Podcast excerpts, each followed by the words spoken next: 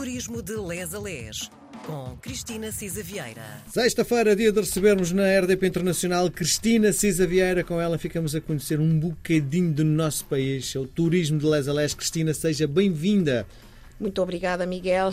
Olá a todos. Também somos guiados aqui pelo Miguel, porque o Miguel, se vocês vissem, tem um entusiasmo e uma paixão pelo nosso país e eu imagino que se vê. Mas isso também, metade disso é também impulsionado por aquilo que a Cristina nos traz. E uh, nas últimas semanas temos andado à volta do turismo literário e uh, nós uh, estamos a dar a conhecer um bocadinho de Fernando Pessoa, não só a obra literária, mas também o homem, não é? Um, e ao longo do tempo temos percebido que, para além de se dedicar, no fundo, uh, ter o cuidado de quando escreve, escreve para o povo, mas é um visionário porque uh, tem ideias. Bom, explique.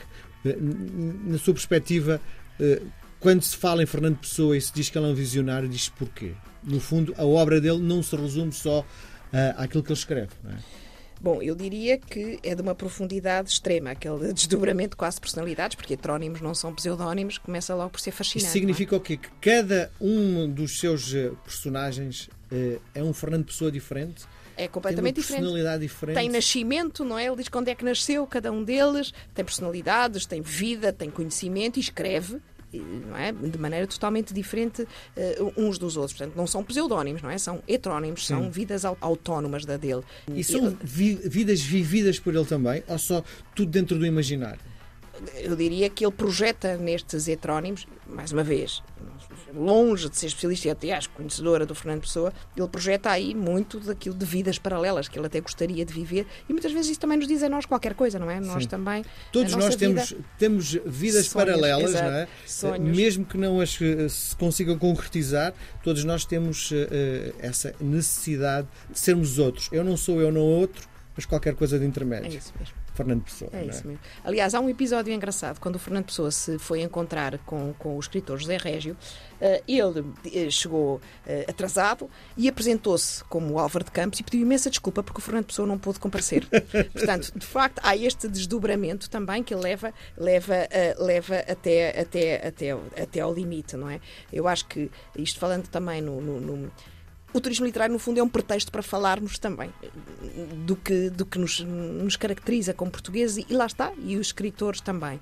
E, de facto, o Fernando Pessoa, esta questão de ser um, um visionário, uh, ou de ser um tipo de uma riqueza multifacetada. Foi o que tínhamos acabado na, na nossa última crónica de falar até das, das quadras populares e do livro do, do, envelope verde que foi descoberto na sua famosa arca, mas também foi o fundador do modernismo em Portugal e da revista Orfeu, não é? Com aqueles pares uh, que Mário Sá Carneiro, Almada Negreiros, ou mesmo Santa Rita Pintor, uh, e que foram conhecidos como a geração uh, de Orfeu.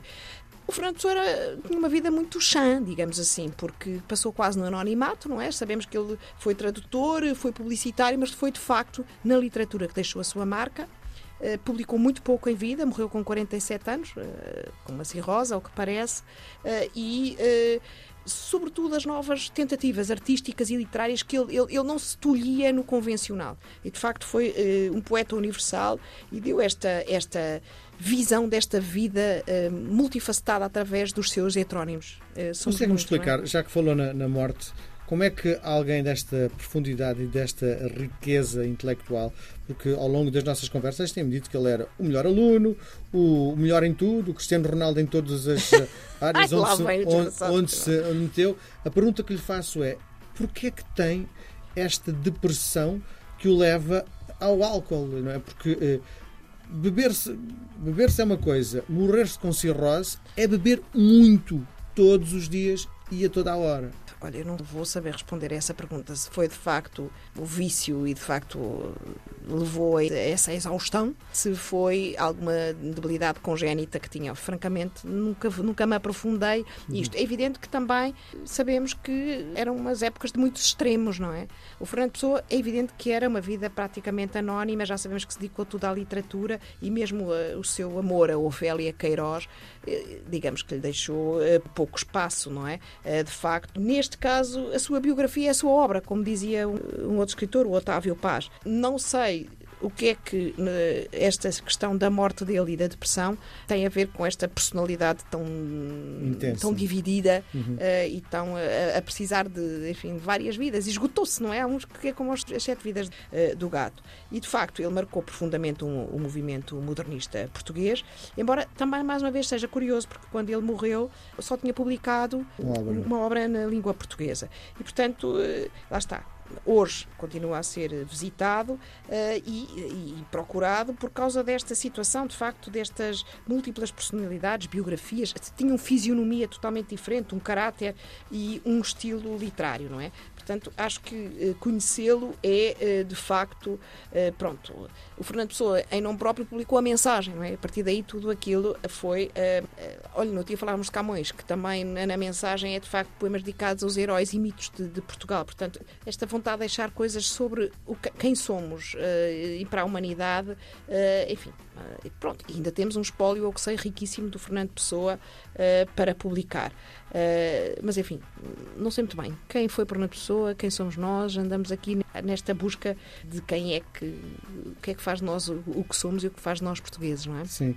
Cristina, para fecharmos esta, esta nossa conversa, e eu tenho adorado a forma como a Cristina tem fechado as nossas conversas, não sei se está preparada para isso, mas eu gostava que a Cristina eh, acabasse por recitar mais, uh, para fecharmos também Fernando Pessoa, porque é, sem dúvida. Tem alguma coisa para, para partilhar? Não, olha, desta vez não, não trouxe nada. Uh, podemos abrir o próximo assim. A única coisa que sabemos foi uh, duas curiosidades. Uma, parece que quando, na hora de morrer, as suas últimas palavras escritas a lápis e em inglês ainda tinham este tom profético que era I know not what tomorrow will bring. Portanto, eu não sei o que o amanhã trará. Sim. De facto, era já também este despedir-se da vida, mas eh, com, enfim, com este misticismo à volta, este ocultismo. Não tenho, neste momento aqui, precisava de recorrer a, a, a um apoio Sim. para poder citar alguma coisa. Seja como for, Cristina, nós na próxima semana voltamos a conversar. Um beijo grande, até para a semana. Um beijinho, um beijinho.